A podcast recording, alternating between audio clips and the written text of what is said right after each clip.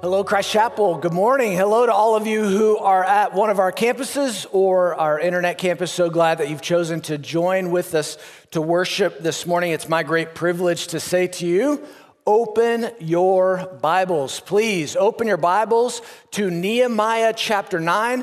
You'll also need a copy of the sermon notes. It's going to be important that you write some things down also. So, pen, pencil, any writing utensil will do sermon notes, open Bibles, and then we'll, we, will be ready uh, to go. But before we do anything while you're doing that, I also want to go ahead and take up an offering. And so if you give online, thank you so much for giving. If you'd like to text, in to give. It's very simple. Jen and I have given this away before. Just text in the code that's on the screen and it'll send you a link. And it's very easy to give. And uh, so thankful for uh, how you give Christ Chapel. You have enabled us to do so much ministry. You've been a part of so many uh, great things, which reminds me uh, a few weeks ago, if you'll remember in Nehemiah chapter 5, we talked about how great things follow generosity. When, pe- when, when God's people are generous, great things follow. And if you remember at the very end of that sermon that day, we took up an offering. And after that offering, I just wanted you to know that you guys gave above what was weekly budgeted needed for ministry, which was awesome. You guys were super generous with that offering.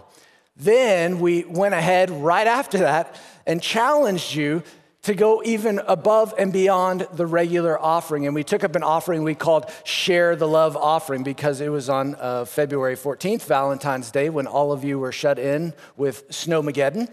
And we took up that offering. And we, what we said, we were going to share the love. We are going to share the love with Union Gospel Mission, who helps families who are experiencing homelessness, and Adara in Ethiopia, who helps families, mostly single mother families, who it's basically their um, job is they usually go through the dump and scavenge for anything to provide for their families. And Adara takes them in, teaches them a skill and a trade, helps to feed and educate their children. It's a wonderful, wonderful ministry. And so we ask you, okay, will you be generous? Because great things follow generosity. Would you share the love with those two organizations? And we told you that whatever you gave, we would match. And so, just so you know, before that Sunday, we had set aside $20,000 to match what you gave. And that wasn't nearly enough because you gave $140,000 just to share the love. Yeah. Amazing. Just to share the love offering. So, those two organizations combined are going to get over a quarter of a million dollars uh, just from you sharing the love with them. And I can't wait to hear all of the stories that we're going to hear about how those great things that God does follows the generosity uh, of his people. So thank you, thank you, thank you for giving. I'm excited for the future of our church and what God is going to continue to do. Now, let me go ahead and address the elephant in the room or wherever you are, and that is the basically announcement that Governor Abbott gave this past week when he talked about he was repealing the mask mandate in the state of Texas and he was allowing all the venues to go to 100% capacity. Uh, certainly, that was encouraging in many ways because COVID cases are going down, and the number of those being vaccinated or even the vaccinations that are available are going up. And so, it's a great combination of many factors. And so, you're probably asking, okay, Cody, what is going to change at Christ Chapel? Well, as you will remember, we are elder led. We make decisions unanimously. That means that all of our elders must be on the same page before we move forward 10 to 0. We never take any kind of split kind of vote or move forward without one, two, three, four, five men. We always move forward unanimously. And so I want to tell you what the elders' decisions are unanimously as we go forward. Okay, we want to make these decisions uh, certainly in a very calculated way because we understand that we are somewhat overseers of your spiritual, physical, mental, and emotional well being. And so we want to shepherd you well. So we want to be calculated in these things, but we also want to be considerate because we know that so many people are in different places and spaces with these ideas about reopening. And so um, here are the just two very quick things. First, beginning next Sunday, March 14th, masks will be recommended but optional at all of our physical campuses, okay? Now, very quickly, let me just say something about masks. Uh, masks, somehow in our society, have turned into a visible symbol that's become a window into people's souls. And that's nervous laughter that you're giving there because you know it's true. And people have looked at those masks and they peer into people's souls and they make so many judgments about that particular individual. They, they, they look and they think, oh, I see their heart. They care or they don't care. Uh, they're left leaning or they're right leaning. Uh, they're a dog person or a cat person. You know, they like coffee or they like tea. I, I mean, there are so many judgments based on that physical symbol. And let me just tell you what we're not going to do here it's that. We're not going to judge one another based on these physical symbols. If you will remember, let's go back quickly. This has nothing to do with the sermon. Let's go back quickly to the New Testament. Do you remember in the New Testament there was a council called based on a physical symbol? that some people thought you had to have in order to be a part of the family of God. And they said, no, no, no, we're not based on physical symbols. We're based on what God has done inside a person's soul, inside their heart. And so we're not going to judge people. We, one of our core values is that we are grace oriented. We are going to hold you to what the scriptures say, nothing more or nothing less. And so please check the judgment at the door wherever you come in. We are going to be considerate of one another. And that leads me to my second thing. So, beginning next Sunday, remember, first thing, beginning next Sunday, Mass will be recommended but optional. Second thing is, the elders are praying through a short term plan to increase capacity at all of our venues. Now, what that means is Lord willing, soon we will be able to increase some of the capacity, but I want you to know that there will be spaces at all of our campuses that will provide some more social distance for those who feel that's necessary. We want to be considerate of you. And so we will have some of those spaces available. But uh, the, that plan will be coming soon. I don't have any specifics, but if you will, uh, be praying for the elders. Uh, they certainly covet your prayers. We follow God's Spirit. Uh, we, we do not follow uh, all, all the mandates necessarily. We follow God's Spirit. We want to be considerate of the mandates. We want to be considerate of the CDC. We want to be considerate of your spiritual, mental, and physical well being. So that's all of the updates I have to share with you right now. Please check back in, and certainly we will be communicating with you uh, throughout the week and in the very near term. Okay? It's Totally switching gears now. When I was in college, I had a holiday job for two of the, the, the years of the week right between Christmas and New Year. And I was a courtesy driver for the Cotton Bowl. The Cotton Bowl, you know, being the football game that, that's here in the Metroplex, and I actually was a courtesy driver when it was at the Cotton Bowl. And uh, what my job was basically for that week was I would drive around families pretty much to go wherever they wanted to go, usually while the spouse was coaching or at practice or some team function. So I would sit in a room, they would call, and, I would answer, and they'd say, Hey, you know, Miss McGillicuddy wants to take the kids to the Galleria to go ice skating. You know, come pick her up at this hotel. Great. So I'd drive over, pick them up, drive them to the Galleria, drop them off, and then I would say, Okay, what time do you want me to be back here?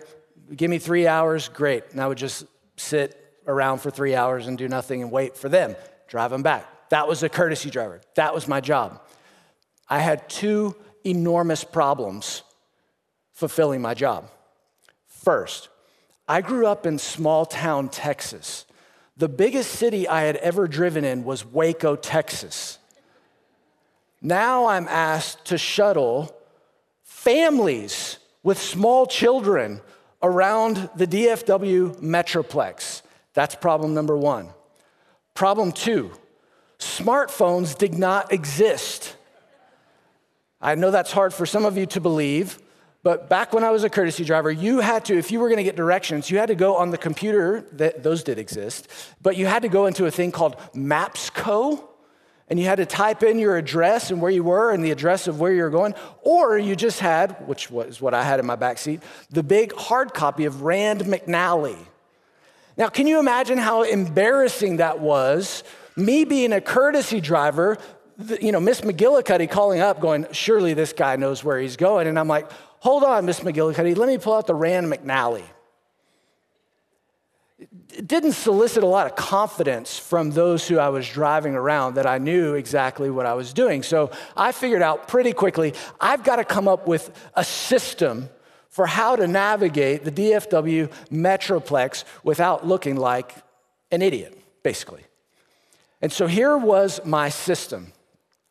My system was find a bigger road. Very simple. That was my system. Cody, if you get lost, find a bigger road. And then once you find a bigger road, guess what I do next? Find a bigger road. And then after I find a bigger road, I find a bigger road, and I find a bigger road until I finally find a highway that's big enough that I know. So I'm like, okay, I know 35, I know 75, I know 635. So if I get lost on some side street trying to take somebody somewhere, I just need to find a bigger road. And, I'm literally looking for stoplights and how many cars are going by because I have no idea where I'm going.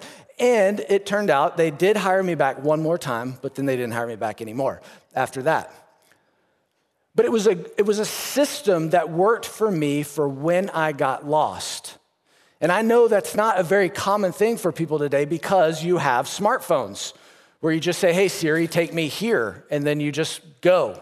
It just magically tells you exactly where to turn, unless you follow the Michael Scott one and you turn into the lake. But don't do that. But here's my point we all need systems that we know that we can follow that will help us be found whenever we feel lost. And this past year, especially, many of us feel lost. I, I don't know if you have intentionally or unintentionally walked away from God. I don't know if life has hit you with a haymaker and left you dazed and confused. But there are many times where we can feel like we are just lost and we don't know which way to turn, and we certainly don't know where God is. And we've got to have some sort of system in our brain, some sort of system in our heart that comes from the scriptures that we know I just need to take this next step. And when I take this next step, I take this next step. And this will help me find my way back to God. And that's what we're going to talk about today from Nehemiah chapter 9. So, in Nehemiah chapter 9, I just want to pick up where we kind of left off because last week uh, Dr. Murphy did chapter 8. And remember, chapter 8, remember the breakdown of the book, very simple breakdown. The first part of Nehemiah is about building a wall, the second part about Nehemiah is building a people. It's building up the people to inhabit the city of God. And that's very important because it's going to play into what we're going to talk about today. Because remember, the reason why the wall was torn down was because the people walked away from God. That, that's why the wall was torn down in the first place. And so, in order for the wall to remain uplifted, the people need to uplift their hearts to God. To, in order to inhabit God's place, they have to be God's people. And so that's why he starts to build up God's people in the second half of the book. And they started doing that in chapter 8. Remember when they called for Ezra to read from the book of the law? And he comes and he reads, and the people begin to, to weep. And, and they say, the leaders say, Don't weep. This is an exciting thing. Uh, you, you should be happy. Be happy that we are back in the city of God, that we have his word, that we can hear from him. And they want it to be a time uh, of rejoicing. In fact, in chapter 8, verse 17, that says, There was great rejoicing. And they end up celebrating uh, the festival of booths, which basically was a festival set aside for the people to celebrate how God led them through the desert, out of slavery, and into the promised land into this great place that God had promised them that He would dwell with them. And it was about God's faithfulness to them over those 40 years of wandering and how God had delivered them. Great celebration. So we're here, we're in the city, we're all together, God's people, we're centered on God's word. Let's celebrate God's faithfulness. And then two days after that, the scene drastically changes. Look at Nehemiah chapter 9, verse 1. It says, Now on the 24th day of this month, the people of Israel were assembled with fasting and in sackcloth and with earth on their heads. The party is over. Two days later, they have gone from feasting to fasting. These symbols that are used are symbols of, grief, symbols of remorse. And you go, what changed in two days? The, the thing that changed in two days was that very fact that I mentioned to you earlier. That the people realized if their hearts weren't with God, then this thing wasn't gonna last. They, they put in all this great work, and God did this miraculous work to rebuild the wall in 52 days. But if their hearts aren't His, then it's all for naught. Then, then it doesn't matter. And I know through this rebuilding series, many of you have been praying for great things to be rebuilt in your lives, whether it's uh, different things going on in your relationships or in, in your families or even in, in your work life, career, all, all those kinds of things, even in your spiritual life. And maybe God has done a miraculous work in your life, and you're so thankful for what He's done over the past, you know, eight weeks or so. And you're going, praise God, He's rebuilt it. Well, here's what must accompany that is your heart. Because the wall was torn down because their hearts weren't his. If we're going to maintain the work that God has done, that his, that his wall would remain built, then our hearts have to remain with him. It's almost as if the people realize that they've gotten a second chance. God, you gave us a second chance here. And now we realize we don't want to squander it. We don't want to do what we had done before. We don't want to go the same way that it's gone the past 140 years. And so, God, we are in a very sober, sober state. That's why they're in sackcloth. That's why they have earth and ashes on their head, is because they're remorseful.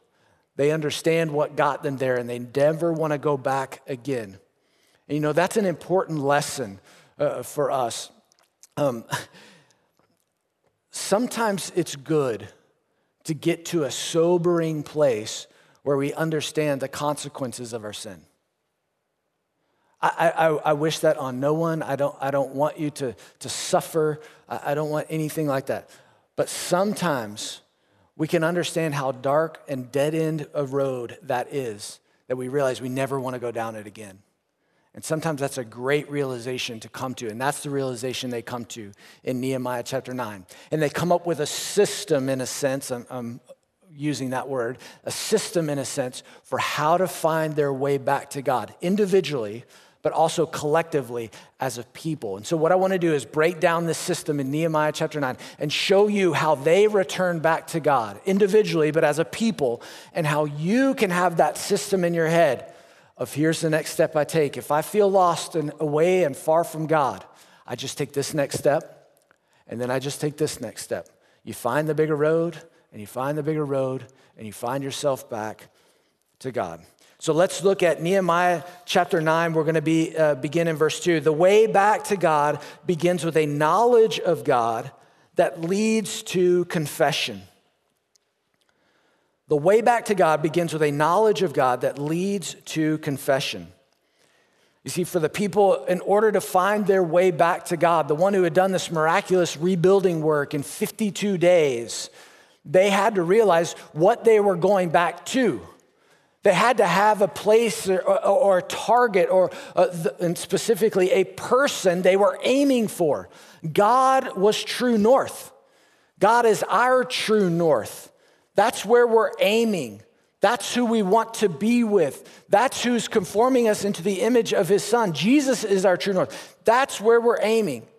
And so, in order to go back, we have to say, Where is back? Back is with him.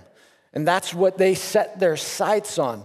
And beginning with the knowledge of him, which was shared in Nehemiah chapter 8. But then, beginning in verse 2, it says, And the Israelites, as they were mourning and, and grieving and remorseful, the Israelites separated themselves from all the foreigners and stood and confessed their sins and the iniquities of their fathers. They took ownership of their people, God's chosen people, for their own sin. And they stood up in their place and they read from the book of the law of the Lord their God for a quarter of the day. And for another quarter of it, they made confession and worshiped the Lord their God. So they realized, oh my gosh, we put ourselves in the position for this wall to be torn down. We put ourselves in a vulnerable position to be oppressed by all of our enemies around us because we had walked away from God. That's a really hard fact for us to understand, a, really hard reality for us to grasp. That if we're feeling distant from God, let me go ahead and tell you, God did not move. I did. I, I walked away. I turned my back. I ignored him. That's me. That's, that's on me. That's not on him. And that's why the people are grieving. And so they say, let us stand up and talk about true north. Let's talk about God. And so it says for a third, of, it says for a quarter of the day, which was three hours, they read from God's word. They set their sights on him. This is who he is. This is his character. This is his faithfulness. This is our God who has called us his own, who has set us apart as his very own people and given us his name. We are his children. So they begin with the knowledge of God for three hours. And then for the next three hours, they confess their sins. And I, know that when we talk about confession of sin, sometimes we, we shy away from that. One, because I don't know if, if we're scared to call ourselves sinners. Uh, I am a sinner. You know that about me. If you don't know me, then you might not know that. But those who do know me, they know that I'm a sinner. They know that I'm fallible. They, they know that I, that I, misstep. They know that I sin. And there's grace, there's grace.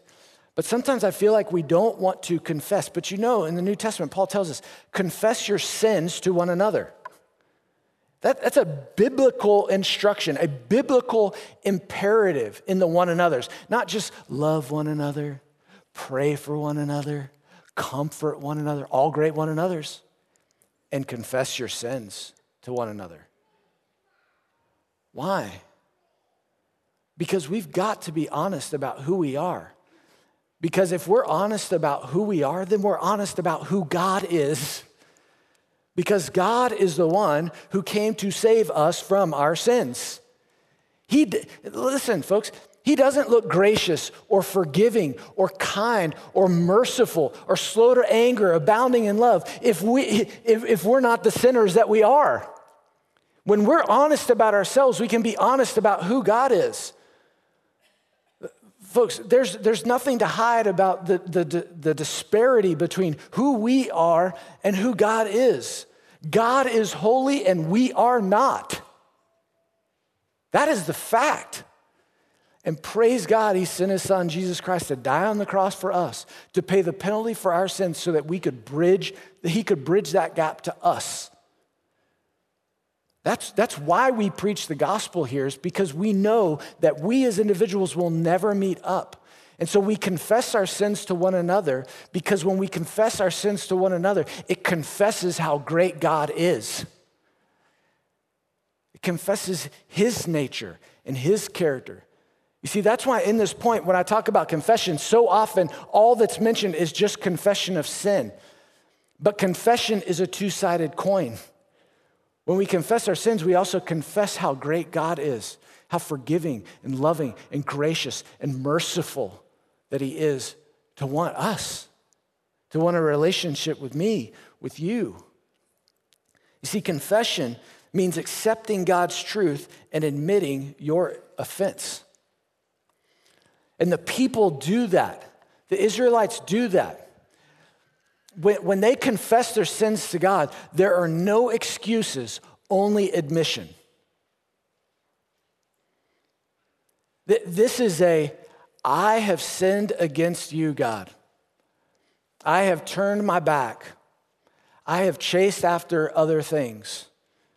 Flat out, period, end of sentence.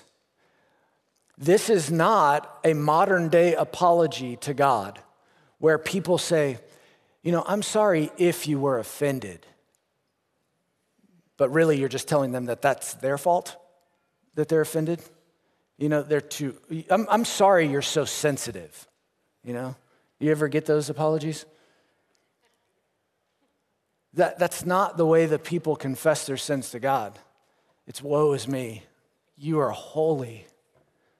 I'm not. And the fact that you want to do this great work to protect me, to provide for me, to give me fellowship and communion with you. Gosh, Lord, how, how gracious, how kind. Yes, like I, that's, that's me if I fall short. But you, God, you are amazing. That's why confession isn't just about how bad I am. Yes, that's true. It's how great God is. It's a two sided coin. And don't forget that. It's a great thing to confess. A great thing to confess. That's why we're encouraged to confess our sins to one another. And that's what they do. They stand in front of God and confess the truth, the whole truth, and nothing but the truth. And let us be that type of believer that when you start finding your way away from God, you start saying, God, I'm going to step in and I'm going to confess your truth and your word and the whole truth about me and nothing but the truth. That's the next step. That's the first step to find your way back to God. And that's what the Israelites do. But then they find their next step after that is that confession of sin leads to repentance of our waywardness from God. When we confess our sins, when we admit the whole truth and nothing but the truth, now we begin to repent away from our waywardness. Now, I need to define what repentance means. Repentance uh, is oftentimes associated with an emotion or with sorrow. And, and certainly, uh, repentance can involve sorrow, but the biblical definition of repentance is to turn the other way. It, it, it's to, to change your mind completely. It's to go 180 degrees back away from the way that you once were going. That's what biblical repentance means. And that's exactly what the people find themselves doing is they're not walking away from God anymore. Now they're turning back to him. You see, the, the, you see the steps there in a sense. It's, I've confessed, God, I'm away from you. And, and I'm, I, I should not be here. It's my fault that I'm so far from you. So I am going to repent. I'm going to turn around and face you. I'm going to head toward you. And that's what they do. If you look at verse 30, it says, Many years that uh, you or the Lord bore with them, and they warned them. And God warned them by your spirit through your prophets, yet they would not give ear. They wouldn't listen. They wouldn't turn around. Therefore, you gave them into the hands of the people of the lands. Year after year after year, prophet after prophet after prophet, God was calling them back to himself. And they continued to turn and go the other way. And that's actually what verse 6 through 31 shows us in Nehemiah. Is really just uh, it just recounts Israel's history of how God calls for his people and they turn their back and walk away from him. That, that's basically all it is. I've given you a chart on your sermon notes, and this will come up on the screen because I just want you to see this. This is exactly how this goes. Verse 6 begins in creation. And why does it begin in creation? It begins in creation because remember, God is faithful, God is good. What he created was good. Why did Adam and I mean when Adam and Eve lost fellowship with God, who left? Adam and Eve. God didn't leave. So it starts off with the character of God in creation. And then it goes, uh, so that's verse six is where it starts. But then what happens? Israel's waywardness. The people harden their hearts. But then what happens in verse 17? But God is gracious. Very next verse. Well, the people are idolaters. They go the other way. But then God is merciful. But then the people disobey. God disciplines them, but He also provides for them salvation. But then the people turn to evil. Then God delivers. Do you see, you see this back and forth, this dance. God, God is for his people, and they turn their back and they walk away from him. But I love how this section ends in verse 31. Nevertheless, in your great mercies, you did not make an end to them or forsake them, for you are a gracious and merciful God. Guys, I would have given up by line one on that chart. Maybe line two. But I, man, what's that old saying? Fool me once, shame on you. Fool me twice, shame on me. And we try to fool God going, I'm yours. And then we walk the other way. And he goes, No, I got you. I'll be merciful. I'll be gracious. I'll keep calling back to you. Come back to me. Come back to me. And the people realize how faithful God has been and they confess their sins and they say, We are going to repent. We're going to change our mind and we're going to change the direction of our lives and we're going to walk back to you. You are our new direction. You are our true north. But you see, repentance of waywardness necessitates accountability to help keep you on track with God. You need accountability to help keep you on track with God. Part of the accountability starts with it's really, there's really three things to this accountability. First part of this accountability is you need to understand your susceptibility to sin. You need to understand the reality of your depravity. It just is who you are, and God knows it, and that's why He paid for it. You know, there's that saying um, basically, those who, who don't learn from history are doomed to repeat it. If you don't learn from history, then you're just going to keep walking away from God and walking into the same dead end, same destruction. So understand your own uh, proclivity to, to sin. But the, the other forms of, accountability are really community. Do you realize they're all together confessing their sins, and they're all together confessing how great and faithful and good God is as they recount this history. And really, what's cool is in the text, it's almost this antiphonal nature where it's like, God is great. And then the other side is saying, yeah, and we walked away. But God is merciful, and we're idolatrous. But God is gracious and forgiving, and we're wicked and evil. But God, and it always ends up with but God. It starts with God, and it ends with God. And praise God for that. And you're going to need accountability to keep you from always turning and walking wayward. And one of those things that you can do to keep yourself accountable is to make a commitment to God. You see, repentance of our waywardness leads to a commitment to God. And that's what the people end up doing is they make this commitment to him.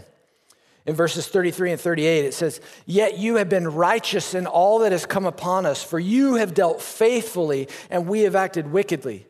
Because of all this we make a firm covenant in writing. On the sealed document are the names of our princes, our Levites, and our priests. They make a commitment to God. And we're going to study what that commitment was in chapter 10 next week. But what you need to understand is you might need to make a commitment to God. And so that's why I've put on your sermon notes, I asked you to print them off. I've asked you to print those off because you need to do some heart work. And that heart work is homework. You need to take that section home and you need to walk through this path back to God that confesses your sin, that repents from your waywardness, and says who's to hold you accountable and make a commitment. And then there's a line for you to sign. Just like the people in Israel signed their covenant, you need to make that signature on that line as well. Because written plans confirm right priorities. Everything that's important in your life, you sign for. You, you sign a, a marriage license, you sign a, a mortgage, you sign for, you, you'll sign for lunch when you go out right after this. You'll sign at the grocery store that you're going to pay this back. It, that's a commitment. Commitments require signatures. Written plans confirm right priorities. And so you need to go back home and do some heart work to find your way back to God because that commitment that you make to Him only reciprocates the Lord's loyalty to you. When, you, when you're thinking and you're contemplating, Lord, what commitment do you want me to make? And, and by the way, that commitment, all I'm, all I'm asking you to do is just take the next step. Next step. I'm not saying, you know, commit to do this for decades. I'm saying, next step. Next step. But it's just reciprocating the loyalty that the, love, the, the Lord has shown you. Just like it begins and ends with Him, verse 6 to verse 31. Just the Lord has been loyal to you. So much so that He sent His Son. And that's why we're going to get to celebrate the Lord's Supper in just a minute, uh, whether you're on our internet campus or at any of our venues. That's the picture we always have in front of us. Is the Lord's loyalty of sending Jesus to rescue us because we'd never find our way back to Him by ourselves. That's why He came to seek and to save the lost. But became, because He came and to seek and save the lost, and He saved me and He saved you if you've placed your trust in Him, then we can always find our way back to Him. God, I thank you for your word. I thank you that you are faithful and that you're true. Lord God, I thank you that you do not hide yourself from us. You've never hidden yourself from us, nor do you even hide your way back to you when we find ourselves bewildered, lost, confused, down in the dumps. It doesn't matter. You're always calling us back. Come back to me. Come back to the place where you can find refuge where you can find strength, where you can find hope, where you can find peace, where you can find provision. Come back to me, come back to me. Lord God, may be, this be a banner day in the life of our people that we say, I'm going back to God. It's what you died for, it's what you paid for, it's what you've planned for. Call us back, Lord Jesus. Amen.